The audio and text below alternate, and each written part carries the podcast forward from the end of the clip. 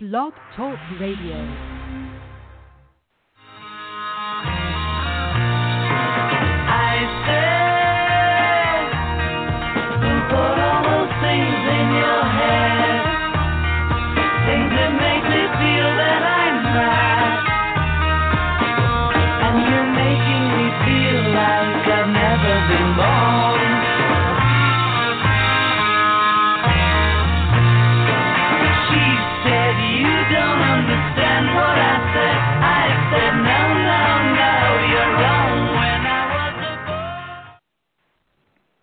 Hello, everybody, and welcome to She Said, She Said, the only radio show of rock and roll comparisons and contrasts.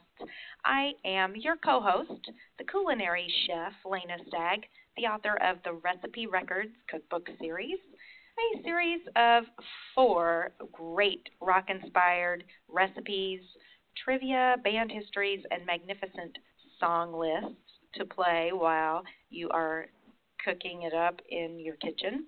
Check out all of those books on my website, lenastagg.com. And while you're there, sign up for my free newsletter and blog. Hey guys, I am Lena's trusty sidekick, as always, Jude Sutherland Kessler, the author of the John Lennon series. And most of you, if you're tuning in, know about the John Lennon series, but if you don't, it is the only historical narrative series which tells in very carefully researched, documented methodology the story of John's life, and therefore, if you tell John's life, you tell the lives of his mates, the Beatles, in what is proposed to be a nine volume series. It's looking more like 10 volumes now, but we'll see how it goes down the road. The first four books are already out in print and an ebook for you to enjoy, taking you from John's birth up to the beginning of 1965. And my webmaster says that once I finish a book, I stand up and shout, Yay! and sit right back down and start the next one. So, yep, I am working away on volume five, which will include the making of their second film, Help, John's second book, A Spaniard in the Works, and the Beatles' 1965 World Tour, North American Tour, UK Tour. Sounds like a repeat of 64, doesn't it? And it is. As well as the making of Help for the soundtrack, film soundtrack, and Rubber Soul. So tune in to johnlennonseries.com and just as Lena suggested, sign up for my free monthly newsletter and blog. I uh, write the blog for the Fest for Beatles fans, so that's included each month. And please, please, please me and get one of the very last copies of Volume 4 in the John Lennon series. Should have known better. We have about 40 copies left, so get them before they are gone. Wow, that is crazy. We have a lot going on, but nothing is more exciting than the guest that we have with us today to continue our examination of the newly remastered White Album and Esher demos released on 9 November of last year. We have taken an in depth look at the enhanced White Album with Scott Freiman of Deconstructing the Beatles, and then a few weeks ago, Jude and I discussed four of the unique Esher demos. And today, in our third show of this series, we're going to look at four more of the Esher demos that were recorded uh, on George Harrison's four track Ampex prior to going into the studio. And I tell you what, we um, cannot think of anybody that would know more about these Esher demos and and who could walk us through that very unique experience more than our respected guest today. He's not only a dear friend of ours, but he is the noted author of many, many books on the 1960s and the Beatles, including some truly land all of his books are great but I would say that one of his books is a truly landmark work that everyone needs to sign on a dotted line and read if you're going to call yourself a Beatles fan. And it is the remarkable book, Revolver How the Beatles Reimagined Rock and Roll. Uh, I think it ranks up there with any of the great, great, great Beatle books. I have to admit, I never liked Revolver. I never saw the sense or the use in it. To me, it was a lot of gobbledygook. And then I listened, I read this book by our guest today and completely revamped and reshaped my opinion of Revolver. It is a it is a great work. So you know, read and study Revolver, how the Beatles reimagine rock and roll, and maybe it will do for you what it did for me and make it into one of my very favorite Beatles LPs. I completely concur, Jude. I was, um, you know, back before I had written my Beatles cookbook, I was uh, kind of listening to Revolver and kind of got into um, just really connected with it and did some looking online and saw that book and I thought, "Ooh, I think I might like that book." And boy, did I ever! And it's really been uh, fantastic to be able to uh, get to know the author and um, have him as a an honored guest on our show. He gives the same in-depth, discerning treatment to the Beatles' individual careers and creations in his book Solo in the 70s. He takes you through the various LPs, films, and other projects that John, Paul, George, and Ringo tackled in those years post Beatles. So, if that's an area that you're really not familiar with, then you might want to give this book a serious read as well. Of course, his first two books, Beatles FAQ and Beatles FAQ 2.0, are true classics for devoted fans. They are must haves. So, we are really excited to have with us today not only a respected Beatles expert, but also someone who definitely qualifies as a hashtag eye candy guest since he is mm-hmm. innovative, insightful, and interesting on the internet, please welcome our longtime friend, excuse me, Robert Rodriguez. Are you there, Robert? Thank you so much, ladies. I am there. Thank you so much. It is my honor and privilege to be talking with you guys today. It's funny how, because we operate in the same circles and we do the same events, and it's like it's so great to see each other when we do, but the downside of that is we hardly get much time to hang out unless we have a meal together because we're busy doing our thing in all different rooms wherever we're at. So it, right. it's, it's cool whenever we can connect and talk and just you know you know, chew the fat about the Beatles or anything else because you guys yeah. are so unbelievably knowledgeable. It's just you never know. You know, we just sit there and start talking about something and spiral off on something that may have nothing to do with the Beatles, but you guys, you know, lead the conversation. We can always, you know, just you know have the same sort of touching points of our our backgrounds and our rock and roll lore and history that we're steeped in. So it's always fun yeah. hanging with you guys. Thank you so much. We consider Absolutely. it a great honor and know you are a busy, busy man, but we are thrilled to have you here. Always Absolutely. time for you guys. Absolutely. And I, I'm grateful you asked. Well, okay, Interesting Robert, that you asked I'm about sure the that... Esher tapes because. Go ahead. Go ahead, Robert. I'm sorry. Okay. Uh, just that when we were at Monmouth back in November for the 50th of this, I was actually asked to do something on the Esher tapes, and I made that into a show, number 150 of my podcast. I wasn't really sure how to approach it, but what I did was sort of a prehistory, sort of contexting the making of the Esher demos at George's house, because I think a lot of people, if you're a serious Beatle fan, you may know a bit about that that they exist. First of all, which is more than Giles Martin knew when he started working on the uh, White Album project, but also just that. Um, they were sort of the rough drafts coming out of Rishikesh that they sketched out all these songs they'd created. But really, it is interesting how that process of them getting together, even on songs that ultimately would be shaped up as sort of individual performances, they got together as a group, which is sort of counter to the narrative everybody hears about the White Album being such a divisive project and the start of their solo careers. It really wasn't. If anything, it was sort of a throwback to what they did in the spring of 1960, where they got together at Paul's house at Forthlin Road and sat around a tape recorder and put down their music to hear what they sounded like. It's almost that same sort of communal bonding through music feel, which I think is pretty key to understanding the sessions that followed. Yeah, yeah. It it definitely is. and um we I know that we were so sorry we missed your program at Monmouth because I mean I have heard we heard such such great great reviews haven't we Lena? Oh absolutely. Absolutely. And um we're really thrilled to get a chance to do a bit of a do over today and um share your knowledge about those wonderful unplugged songs that um presented by the Beatles that day in late May of 1968, as you mentioned, at George's home in Ken Fond's.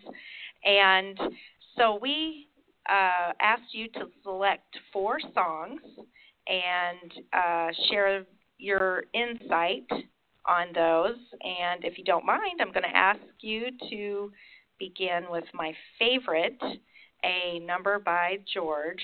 So that would, of course, make it one of my favorites. Uh. Mhm. Sour Milk Sea. Yes, So, a great like song. ahead and play a little the one, clip the of one that? got away. hmm Right. Okay, I'll go ahead and play a little clip of that, Robert, and then we will um, chat about it. Get the break like some of us do. Better work it out, find where you've gone wrong.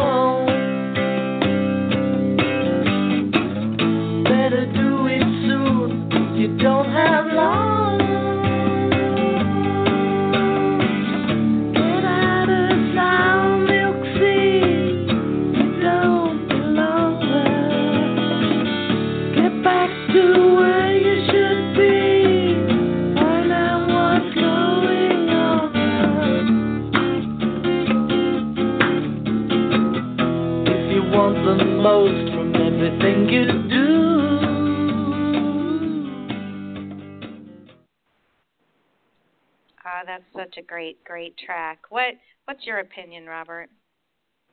I think that is the one that got away. It is one that it's very interesting when you look at George's attitude toward his own work and you listen to some of the session tapes or you talk to some of the people that were around and you take a song like Something, which is almost his signature song in the Beatles. It's such a standard, such a money spinner, such a, a song that people recognizing, oh, I guess he is on the same level of artistry as Lennon McCartney.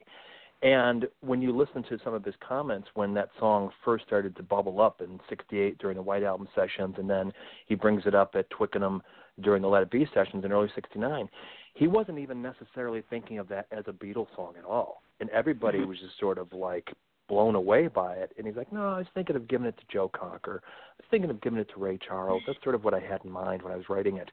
And it's like, as an outsider, you could say, well, clearly you're not the best judge of your own material. But what it really speaks to is George's, the, from this distance, as we're able to judge as outsiders without ever having known him personally, is how self deprecating, how self effacing he was, and how unbelievably generous he was with his talents. That something on that level he was willing to give to somebody else so that they could shine with it. And I think when it comes to Sour Milk Sea, here it is written in Rishikesh, this great encapsulation of transcendental meditation. It's practically a three-minute advertisement for it, which would have delighted the Maharishi if they were still on you know connected terms after that visit. But uh, I think that really the way George saw it was here was a song that he really thought would launch Jackie Lomax, who he was great mates with, going back to Liverpool and the Undertakers and the Hamburg Liverpool circuit and he really wanted him to have this great launch of his career. So he brings in this all-star cast to back him on it when they record at the studio. You know, three Beatles plus um, Nicky Hopkins and Eric Clapton. I mean, how can you better that for a debut record? And he just put his heart and soul into it.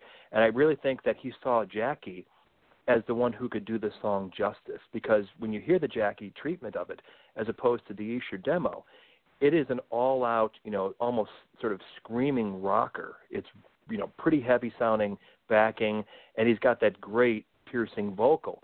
That really wasn't George's strong suit, and if he was envisioning that kind of treatment, then you could see where he would defer to somebody like a Jackie. You know, if, if there was no Jackie, he might have given it to Paul to sing because Paul could have given it that same sort of treatment that George really didn't have the chops for, unless he went a different route. And what I think of is when they cut all 102 takes of Not Guilty during the White Album sessions. But when it eventually emerged to the public in 1979, that acoustic jazzy version on on um, the self-titled album, it's a totally different treatment. And if George had someday revisited Sour Milk Sea and did it through a diff- different light completely, sort of this laid-back song, then he could have sang it more akin to his performance in the demo. So really, I think there's some sound reasoning behind what he did with it. But you know, to us as outsiders, it's like, man, wouldn't that have been great on the White Album? Yeah. We may have lost Lena. Absolutely. Oh, there she Oh, is. I'm still here. Um, Okay. well, I I think that you answered my question. So um, I Okay. I had just um, have heard a lot of Beatles people express real regret that George gave that song to Jackie Lomax. Um, many think that George, you know, could have taken it and made it, it made it one of his strongest offerings on the White Album. Um, hmm do you agree? I, I think if the Beatles had taken it on, it would have probably had a different flavor to it because I think in his head, if you see it through his eyes that he was envisioning it as a heavy sort of R and B heavy vocal, that he probably thought in his own mind, being the kind of guy he was, well, I can't really do this justice, but Jackie can. And if he had envisioned it a different way, as more of a acoustic or laid back or something more in the mold of a long, long, long, then he would have been Mhm. absolutely suited to deliver it in that in that form because that would have suited his own vocal ability. But uh, I think he had a certain vision for it, and that's why he handed it over. Yeah. Well, Robert, one of the songs that we agreed together to discuss this afternoon is one that i- really honestly very hard for me to listen to, even a short clip, and it's one that I feel was most misunderstood by Beatles critics for a long time. And now that Mhm. we've got more thorough biographical information at our fingertips, we know that John Lennon was not just writing your blues as a parody of a blues song or a writing exercise or whatever, but he picked that genre purposely to express what he was going through in the spring and summer of 1968. Terribly dark but powerful song. Take us through it if you don't mind. Yes, your blues. That is a song that I think is so revealing, and I think that sometimes when John was being so painfully honest about his feelings, he was a little self-conscious about it, and he wanted to sort of deflect or you know mm-hmm. deflate some of the pomposity, as it were. Just as with Tomorrow Never Knows, you know that was a song that was a very heavy statement at the time in 1966 for Revolver.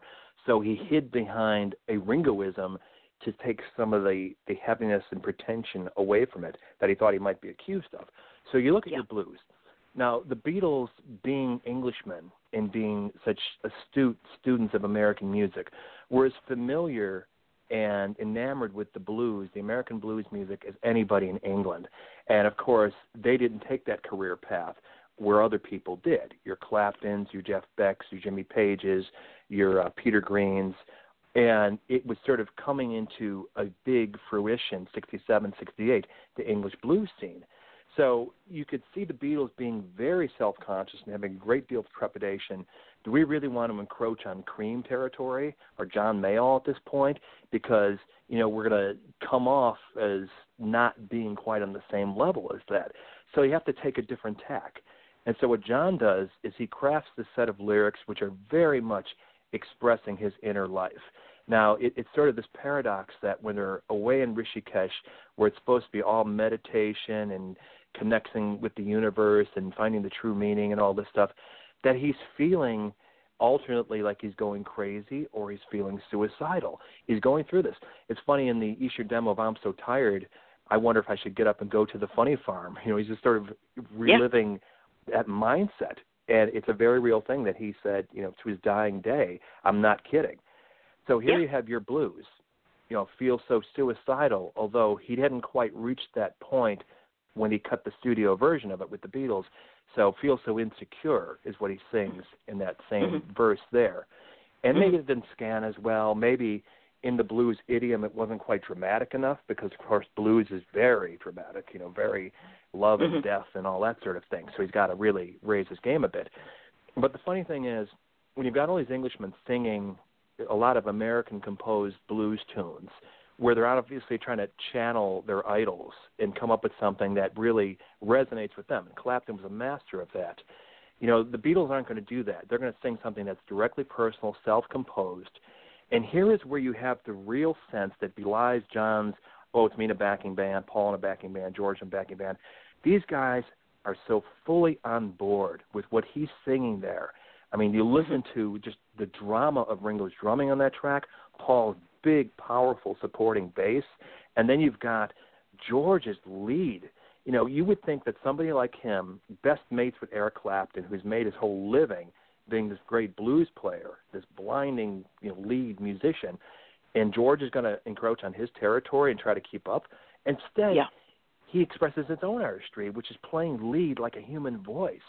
And what he is expressing in purely audio terms is the agony of what John is saying with words. It is otherworldly. It is unbelievable how he is sort of casting what he plays on guitar to fit the context of the song. Everybody's oh, love- game is so raised, and they played it as a band. I mean, that is you want to point to something that shows how together these guys were as musicians in the summer of '68. Look no further. You want us to play a clip of that? I would. Let's do it. All right, here we go. Girl, you know the reason why.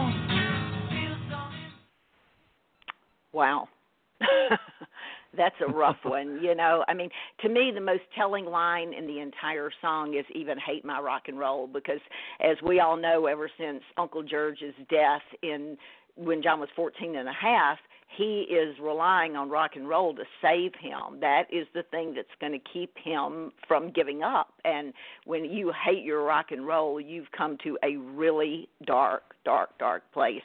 It's all it's such a hard song to listen to. But let's move on to another Lennon song that really is one of the great classics on the white. Happiness is a warm gun. So this is John offering changes and letting the song mature quite a lot from the Esher version to the White Album. So tell us about that that path, Robert.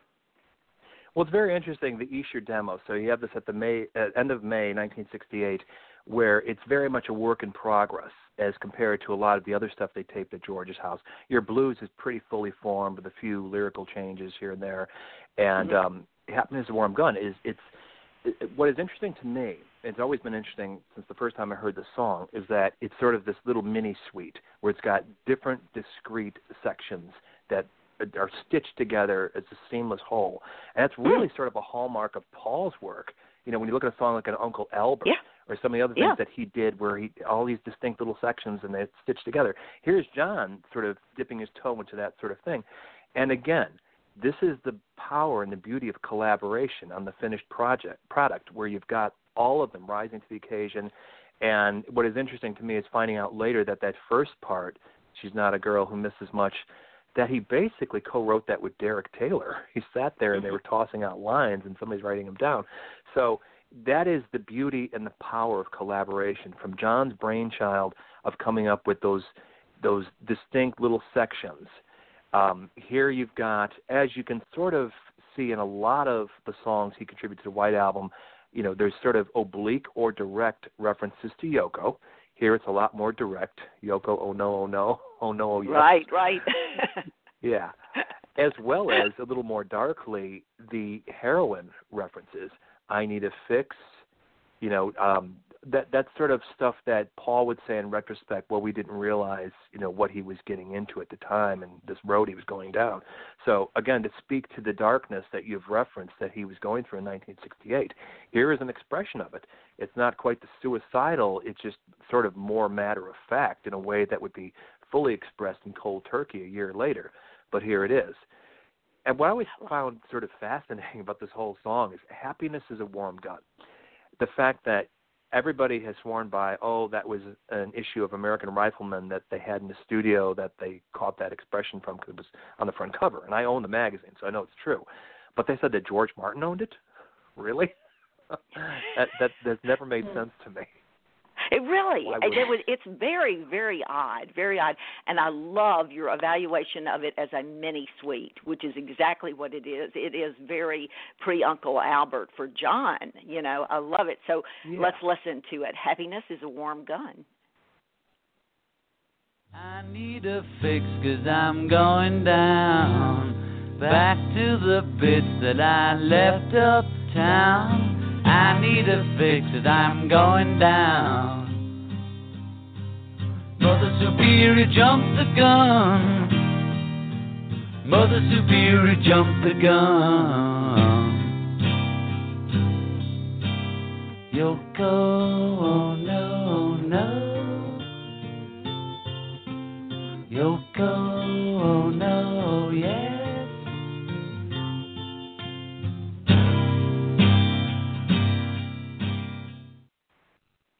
There it was, Yoko. Oh no, oh no, and who celebrated her 86th birthday yesterday. So That's there right. we have it. That's right. Mhm. Well, Robert, finally there we come the, to. the Go ahead. Go I ahead. was going to say the mother reference, the mother superior, in Yeah. the whole tying Yoko to mother as this mother figure to him, diving into his own psychology. I hear, I think you see the start of it. hmm hmm Oh yeah, no doubt about it. And you know, he's one of the early BBC songs. I think it's "You Really Got a Hold on Me." He says, "You really got a hold on me, mother." You know, so you now we begin to tie that to Yoko. She is now Yeah, mother, there's a you thread know. there. So there is a thread. Okay, so we come to Sir Paul, and let me say, for those of you who are listening live, and I know some of you are, um, we're going to go off air in three minutes, but the entire show will be on the archives. So don't miss out on the end. Just wait a few minutes, and the whole show will be available for you in the archive version, which we will be making available to you this afternoon. So we come to Sir Paul, and his Esher offerings aren't as exciting as those that we've been, you know, enjoying and discovering over the last six months from George and from John, simply because Paul pretty much comes to Kinfauns with his songs white album ready. They're ready to record. He's already played and recorded the various instruments. He's developed the songs completely. So you're not going to hear as many surprises. But is that true with Blackbird, Robert? Yeah, it's interesting with that one because it was worked out by himself on acoustic guitar, and that was how it emerged on the White Album. But there was along the way between demoing at Esher, which sounds pretty close to the final version on the White Album. When you listen to some of the studio chatter and run throughs, it was considered as a possible band arrangement, or at least augmenting it with piano, with second guitar, with brass. All these ideas were floated. And it was George Martin that was hugely influential in shaping the final arrangement. If the session tapes are anything to go by, including that breakdown in the middle and then where it starts up again, Paul had a very different idea for that.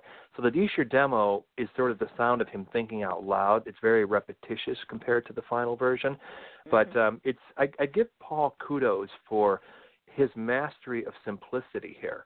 I mean, he has said through the years, and the story with every telling seems to get more and more embellished as far as his direct connecting it to the civil rights movement.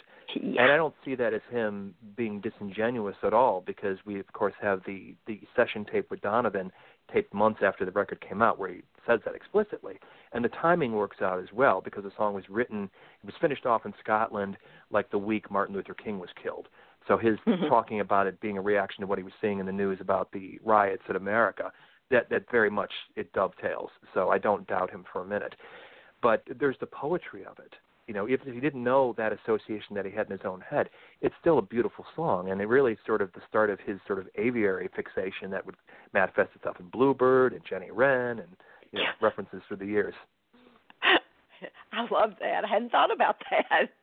His aviary fixation. Well, I'm glad to hear that about the genuine nature of it because really and truly, I thought I don't remember hearing a thing about this when the song came out. But as the theme has become more popular, but no, you're Mm-hmm. saying from the very beginning that's how he intended it. So interesting, very Yeah. interesting. Yeah. You know, I mean, Let's he, he definitely to it. rewrites his own history a lot, but in this case, I think he's just adding more detail. But the the, the actual seed is there. that makes me feel better. I was like, oh man, this wasn't true, but yay, that's good. All right, here it is, Blackbird. Well, let's let's uh, get fixated on our birds here.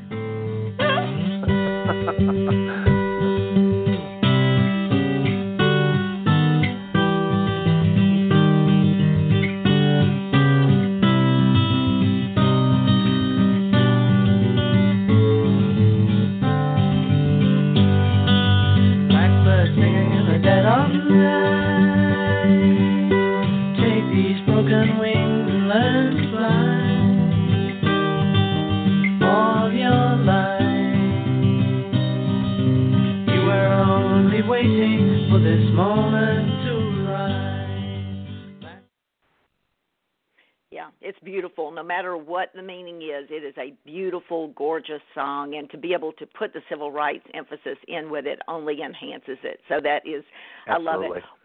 You know, well, Robert, uh, Lane and I say every single day we wish I, we could clone ourselves. We'd have one person that would go to work and do the house and do the yard, and the other person could research.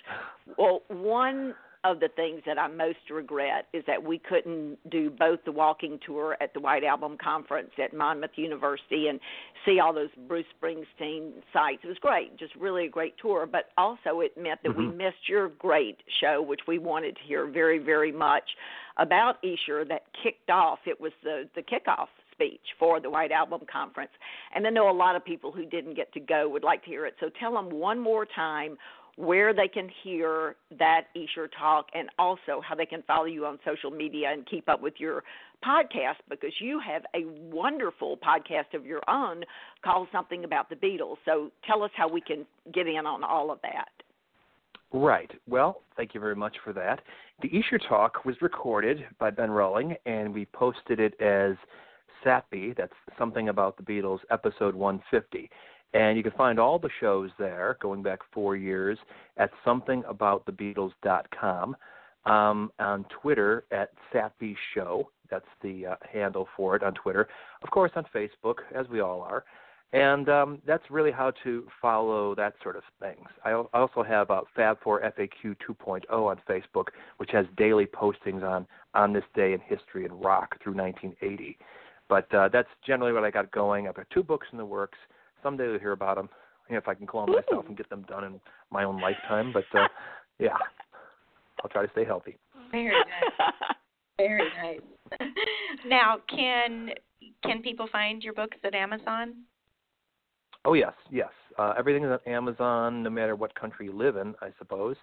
And I do make signed copies available through the Something About the Beatles website, so there's that as well. If people are interested in that sort of thing. But um, I would tell you about my show is that I play a lot of archival stuff you will not hear anywhere else. Some unique mixes, some studio stuff, some just weird sort of underground sort of things I stumble upon. And I have some serious guests, including you two in upcoming shows I would love to have on the show because uh, you guys are my friends. You have unique insights, and it's like you find you sort of cast the guest to the subject you want to tackle, you know. And so I've had authors, musicians, filmmakers, you know, you name it, and we just there's no limit to the number of angles to go after the Beatles and really try to explore their story in a truthful, insightful way. That's what the show is about. It may be utterly geek level stuff, but you know, you've been warned. well, it's um, absolutely fantastic, and for uh, Beatle fans, it's just it's intriguing, and everyone enjoys learning more about it and going beyond just the typical information that you that you see. It's just um, it's it's highly entertaining. So I highly recommend that you check out Robert Rodriguez's books at Amazon and somethingaboutthe I am uh, looking forward to having you back on again, hopefully very soon as well, Robert. And we um, are sadly out of time. I did want to mention your your friend Ben Rolling and uh, the the gentleman from Joe Jackson's band uh, put together a had a fabulous fabulous performance at Monmouth and um, I greatly greatly enjoyed that um, great experience. It was a super cool show that you guys put together. But um, well, thank you. And Jack Petruzzelli the, from the Fab Faux. That's right. And That's Keith. right. I could not Mhm. remember the name. um, Right. It was so great. It was so great. Well, sadly, Well, thank you for we are about out of time. Oh, it was. It was. That was such a great um, conference. Uh, everything about it was super. So, Oh, um, it thank you very much for taking time out of your out of your day to walk us down this magical path that winds through Esher. I am in love with the Esher demos, and I keep saying it's like Mhm. crack cocaine if I w- would know that, but um, it is highly addictive, and um, I truly appreciate Jude and I truly, truly appreciate your expertise in guiding us this afternoon. So thank you so much, Robert. It is always my pleasure and honor, and I'm not kidding. I can't wait to have you guys on the show down the road, and um, we'll talk. We'll run into each other at some point, and maybe we even get to hang out. Oh, that'd be awesome. I would love that. Well, take care, and uh, we will see you soon. All right, take Well, care. guys, Jude and I have a huge surprise for all of you. So grab your March calendars and get ready to write down this date and time. Drum roll, please. Thank you, because on Monday, March 11th at 4 p.m. Central, we are totally over the moon to have our She Said, She Said hashtag eye candy guest, the one and only Mr. Elliot Easton of the 80s band The Cars. He was the lead guitarist for the band. He is quite the Beatles guru, and we'll talk about how the Beatles inspired him and served as his muse for many of the Cars' hit songs. We'll play those songs and he'll break them down for us, telling us stories that only an insider can tell. So, my 80s friends, you do not want to miss this extremely exciting episode of She Said, She Said, March 11th at 4 p.m. Central. And next Tuesday, February 26th, if you are in the Evansville tri state area, make it over to Willard Library. I am giving a presentation on the Esher demos, and it is going to be super, super fun. It is also going to be a celebration for the birthday of George Harrison. So we will have birthday cake, and it will all be too much, let me tell you. Um, I will be sharing the Esher Insights at 6:30. We have a meet and greet at 6 o'clock, and there are a lot of people signed up. So go to Willard Library's website and get registered. I can't wait to meet you all in person and uh, sign a copy of my cookbook. So I we have lost Jude working diligently. She probably had to get off and start working on the book. So uh, she is working on volume five in the John Lennon series, which is going to be titled Shades of Life. And she will be speaking at the Uni- Eunice, Louisiana Rotary on Monday, March 18th about the Beatles' exhausting but incredible year of 1964, a year that she vividly features in Volume 4 of the John Lennon series, Should Have Known Better. If you live in Louisiana, Mississippi, Southern Arkansas, or East Texas, ask Jude to speak at your group. Free of charge, she'll be there and you will love it. I promise. So, until March, Jude and I wish you food for thought, food for the soul, and food for the love of rock and roll. Don't get the break like some of us do. Better work it out, fine, but you've gone wrong.